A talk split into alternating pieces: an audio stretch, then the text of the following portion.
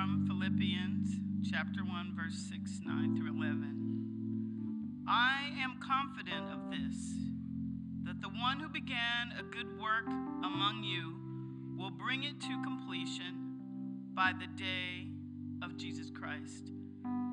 And this is my prayer that your love may overflow more and more with knowledge and full of insight to help you to determine what is best, so that in the day of Christ you may be pure and blameless, having produced the harvest of righteousness that comes through Jesus Christ for the glory and praise of God.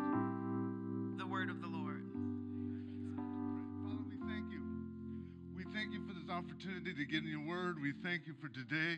And we just pray during this season that we can live joyous lives.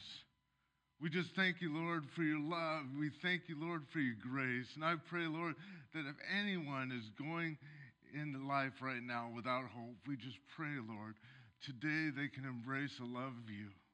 We thank you. In Jesus' name we pray. And everyone said, Jennifer and I, uh, we went to uh, the beach last night to watch the rocket launch. I don't know if you're familiar with the rocket launch. And we were standing there with our little phone waiting for it, and uh, minus four seconds, and then they canceled the whole thing. And we're standing there freezing, going, oh my goodness, this is a waste of time. But the cool thing about it, she went on Facebook and read this questionnaire about how do you feel about me? And then I did the same thing. And one of the questions was if I was going to get arrested, I asked my wife, if I was going to get arrested, who would I get arrested with? She said Pastor Al Johnson.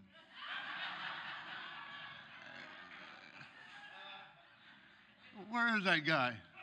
I just hear him in the background. Yes. And because she said because of how you and I were acting with one another at the LA car show. Because considering I want to break something or something like that. And I go, I love Al. Al's a good guy. And this is important about love.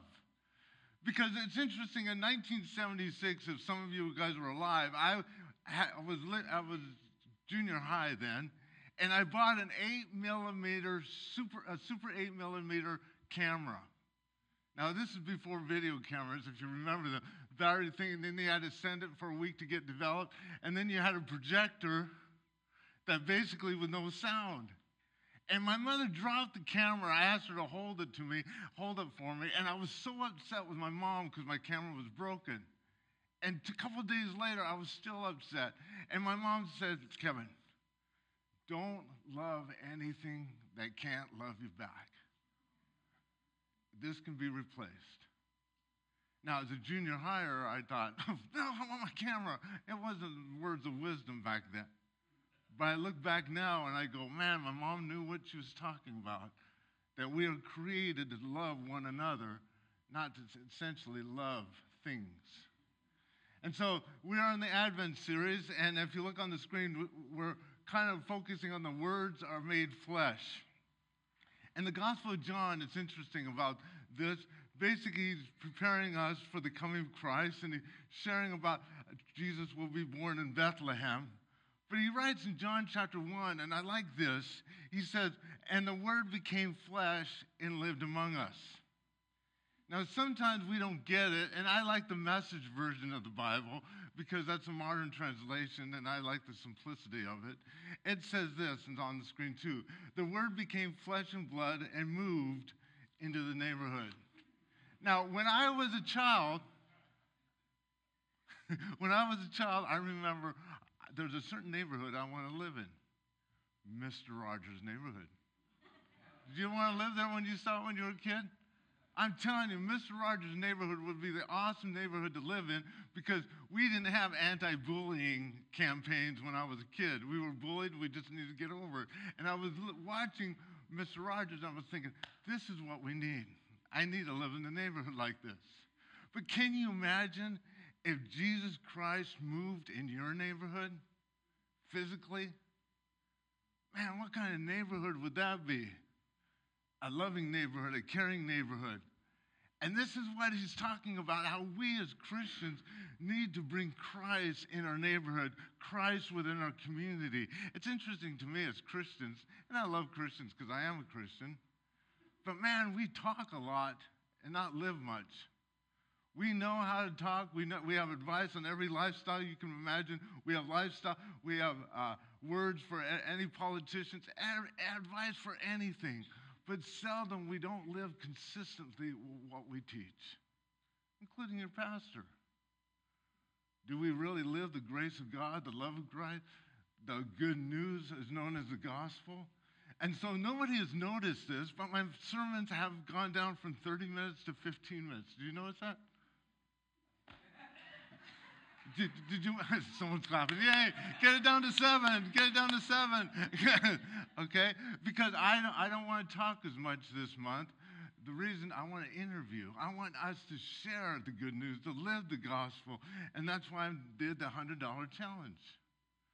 Now, my wife said to me this morning, she goes, "If you're giving four hundred dollars away, I want to give four hundred away." So we had this interesting discussion. How do you be selfish with your money if your wife wants to give it away? It's easy. I do it. I, do it.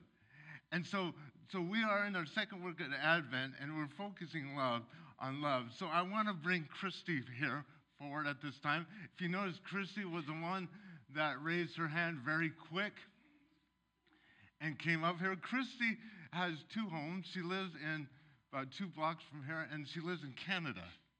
So she's here and there and back and forth, and we have other people that do that. They live in different areas. And so you were, you were very quick in giving, taking the $100, right? I was pretty quick. I thought, you know, I can do this due diligence. And okay. I thought um, it would be a good lesson sort of in self discovery and character building. Okay. And I would have an opportunity to share the word. And one of the cool things, uh, she emailed me on Wednesday or Thursday and she goes, Pastor, this is about the journey, not the destination.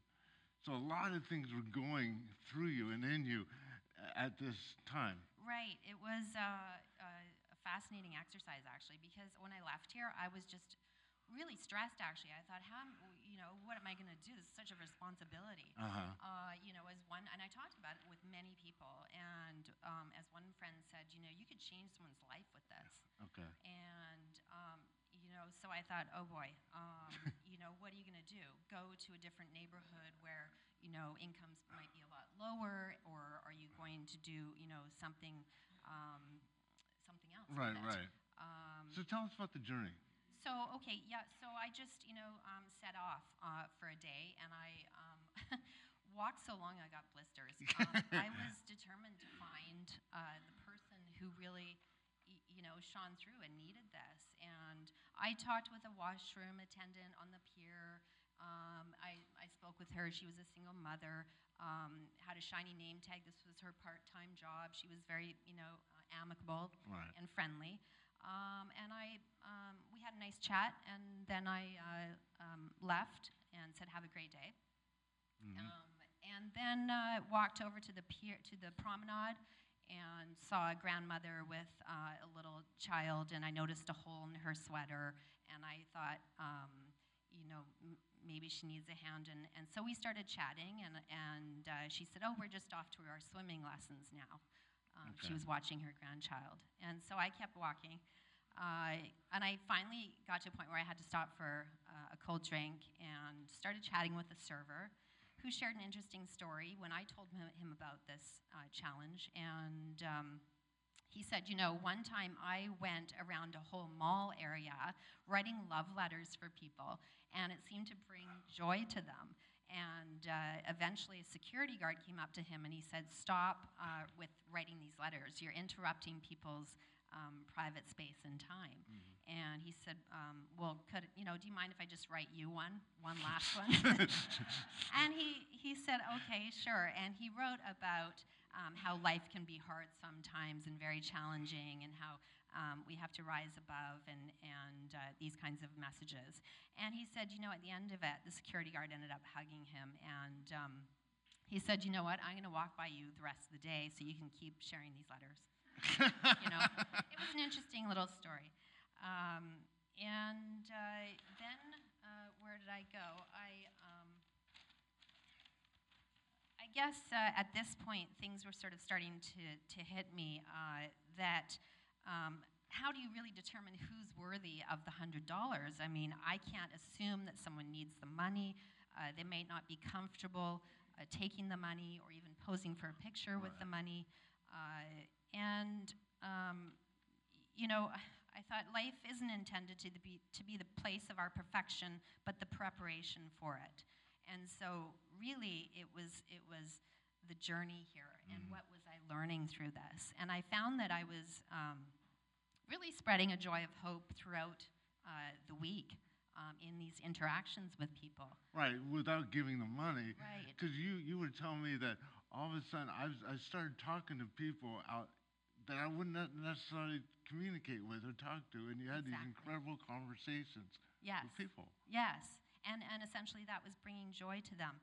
Um, and Now, how, how was it affecting you? Were, were you getting joy? Were you getting stressed out? um, like, what is going on? I w- a bit of both. I mean, I was thinking, okay, I'm halfway through the week here. I need to pick it up. Um, but you know, I read an article too that said, you know, one woman had stopped to to give a panhandler some money, and she was stabbed to death. Yeah. Uh, that was a recent article that came out. I thought, okay, I need to really kind of gauge this. Right, right. Um, but um, you know, I thought I thought it'll just come up. Um, I went to the grocery store one day on my bike.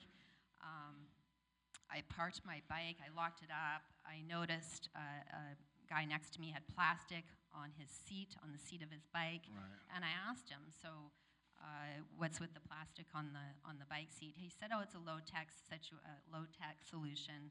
It keeps the rain off." Um, and then he just rode off. Uh, And then I noticed a sign uh, next to my bike that someone had posted, and it said, you know, to the person who stole my bike the other week, I know it was my fault. I left my keys in it, in the lock. But unfortunately, the keys had other keys on it, which are important to me. So if you could just return the keys and, and give them to someone in the grocery store.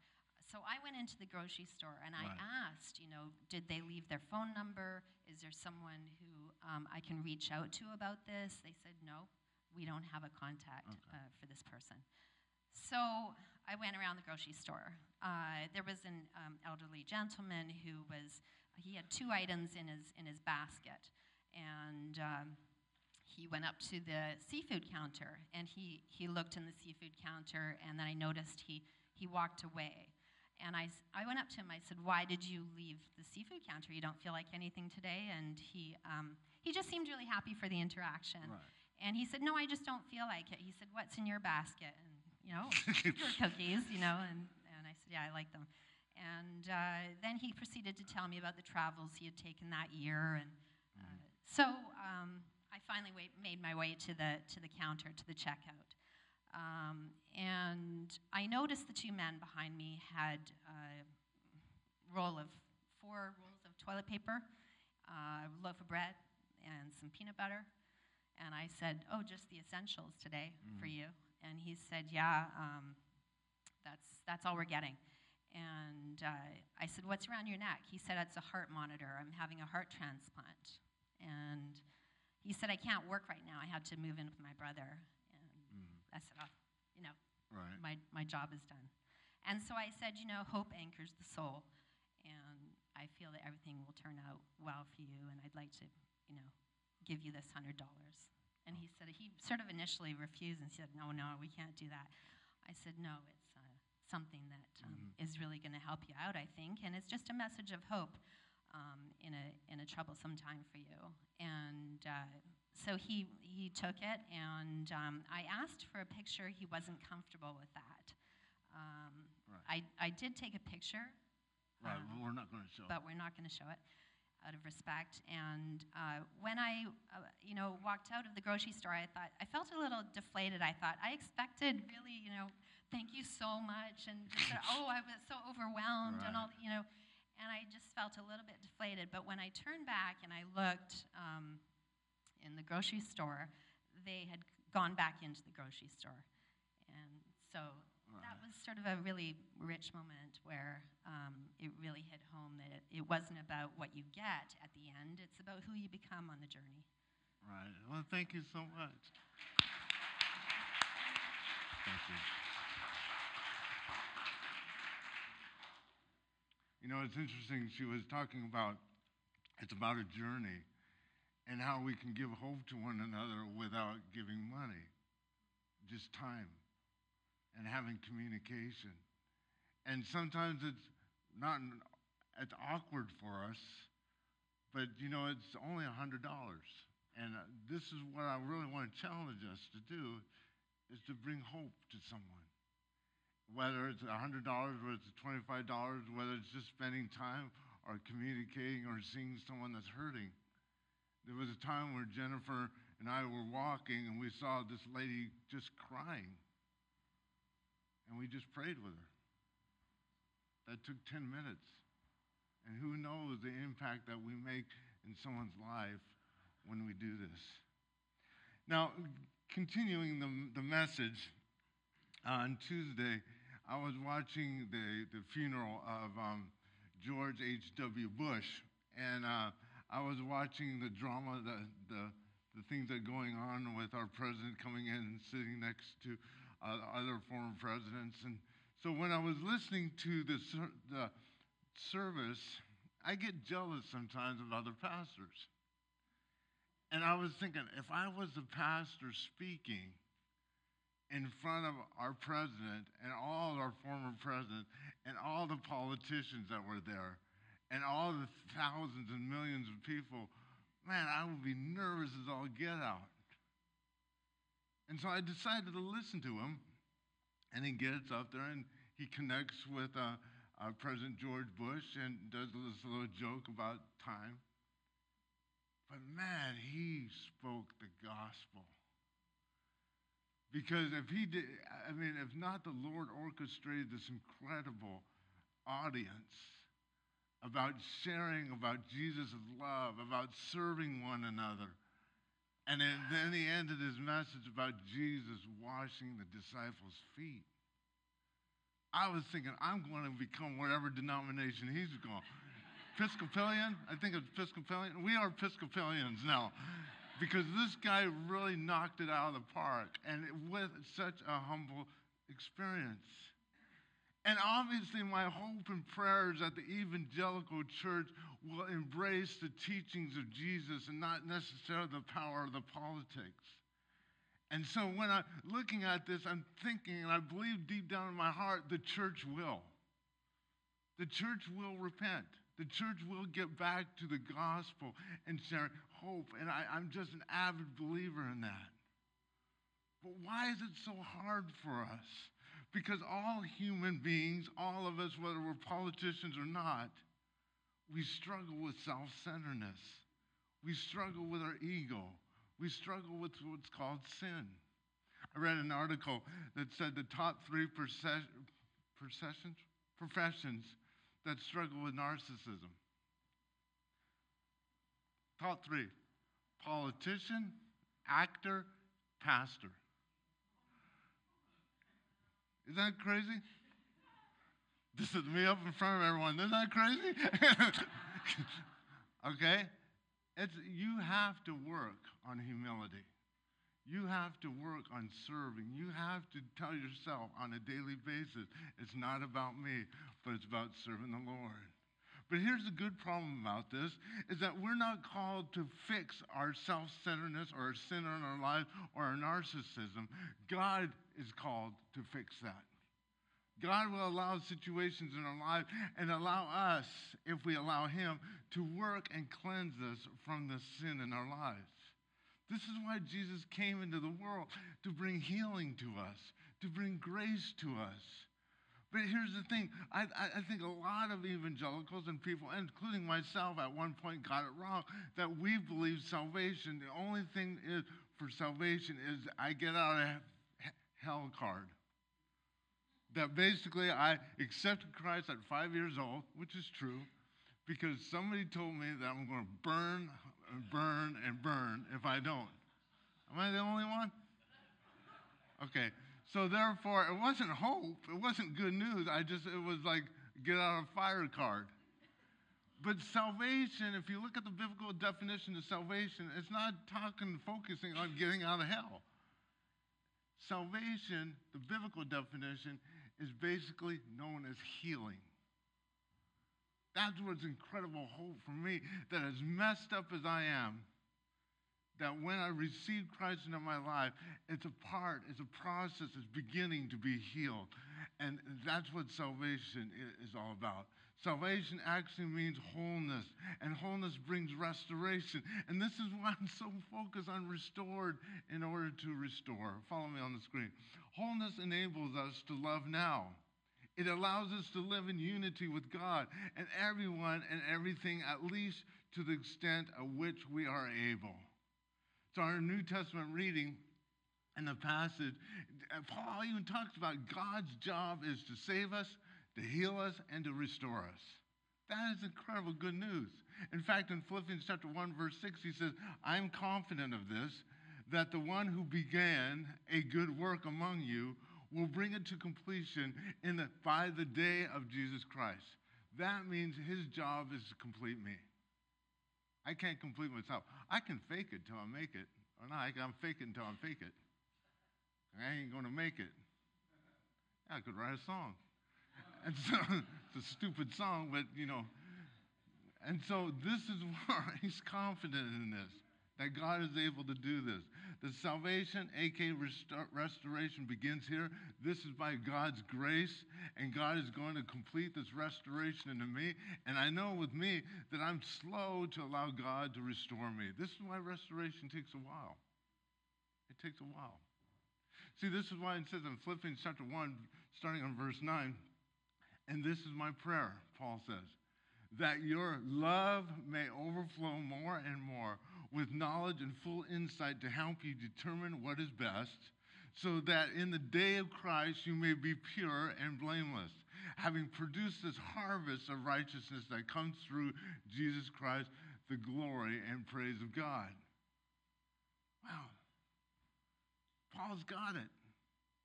And this, we are on the second Sunday of Advent, and the theme is always preparing the way for the Lord. And what does that mean? Back on the screen, we are prepared to love so that we can prepare the way for God's love to flood the world. In other words, we are restored to love in order to restore love. How am I going to love you if I don't understand what love is? Have you ever had someone that's abusive that say, I love you, and you go, dang, dude, I don't want your love? Because you got some weird look of what love is. Well, don't make me do this. Don't make me do that. And let me tell you, this happens all the time. My office is full of people that say, but he loves me. I go, seriously, you're bruised. That's not love. So we have to understand the love of Christ and how the restoration needs to take place in our lives. So this passage, he's praying for God's work to work within us. And this ought to be our prayer for one another. Who doesn't want to be part of a loving church? Who doesn't want to be part of a loving family or a loving marriage or a loving community? We all do. That's why we have to allow our lives to be restored. Our job is to simply, and I've learned this, is just get out of the way of God. My ego or narcissistic attitudes, when they kick in, I take, take the reins back from God, don't we? I'm not the only one that struggles with this. We all do. And so when we think we know what's best and we stop praying and stop surrendering to the Lord, oh, there's where you're going to get, yourself in trouble. There's where your stress will go up. There's where your control issues go up. There's where your worrying goes up. Everything goes up except your peace. See, there's no way that I can love God and not love others. I can't do that. Can you? How do I have this incredible relationship of closeness to the Almighty Father, but hate my brother, or ignore my sister, or see a need that I'm, I can't help? I, I choose not to help. See, I'm speaking from experience here because this is when Kevin, if he gets out of the way, then the Lord moves in Kevin. When Kevin thinks he's an awesome pastor, and he th- gets thinking about himself and self centeredness, there's a movement of the Holy Spirit gone. You get it? And so when the movement of the Holy Spirit's there, he's not going to compete with you. If you want to, if it's about you, then he'll let it. But when you empty yourself out, you watch the Holy Spirit will fill you and direct you. And it, and it doesn't take rocket science to figure this out. So uh, the thing is, this is what I'm wondering. I want to pray for myself. Is that selfish? I mean, that's a probably narcissistic attitude that you want. Let's pray for me. But I want you to join me in prayer because the reason why I was thinking about this is some of you here today have gotten away of God. And, and, and the, the ones that do this the best are the religious ones, the ones I've grown up in church the most, because we know how to do it, we know how to justify it. But if you want me to pr- pray for you, I'm just going to ask you to stand, because I'm in the prayer too. And I'm going to pray that we can get out of the way, that the next few weeks that we can see the needs of others, that we can see through the filters of Jesus, that the work that God has begun in you will continue in you. And that the forgiveness, that you embrace the forgiveness and forgive yourself. We struggle with guilt. We struggle with shame. And so that you can be free to surrender to what the Lord wants you to do. And so if you want to join me, please stand and I'll, I'll do a prayer. And thank you, because I don't want to be the only one. and let, let me pray for you and pray for us at this time. Father, we thank you. We thank you for the honesty and the, of, of this body of Christ, that we know that we have not made it yet, that we're all still broken, and that we can bring joy and hope into a hopeless and joyless society that we live in. We pray, Lord, that we will allow you to finish the restoration in our lives, that we as a church will not get stuck with the politics, but we will embrace the love of Christ and really be the hope that we're looking for. We pray, Lord, that all of us will surrender in a way that we can trust you we thank you, Lord, that our love will increase for others rather than just for ourselves, that we will allow the healing and restoration to come in our lives. We thank you. In Jesus' name we pray. And everyone said, Amen. You may be seated. Now, before I finish today, I have. My, I, I, I went to church. Oh, good night. Okay. I went to, um, sat down, I, I told Jennifer, I go, I forgot the hundred bucks. And um, so I, I want to give it again. This is $100 of my money, which, according to my wife, it's really $200 because I'm giving her another $100 to give away, too. And so this is a $100 bill, and here's the rules. Let's start. Use the money to share the Advent words of hope, love, joy, and peace to someone or to a group of people outside of our church. Use the money that week before the following Sunday. It must be given directly to a person or persons and not as a donation to an organization. Given the name of Jesus, come back in the light of corresponding Advent themed candle that following week and share how the money was used to bring the word to someone. Now, Christy, we forgot to have you light the candle of love. Can you come and light the candle of love? And so, if you look at each candle, it represents someone that we heard, a story that we heard. And um, so, who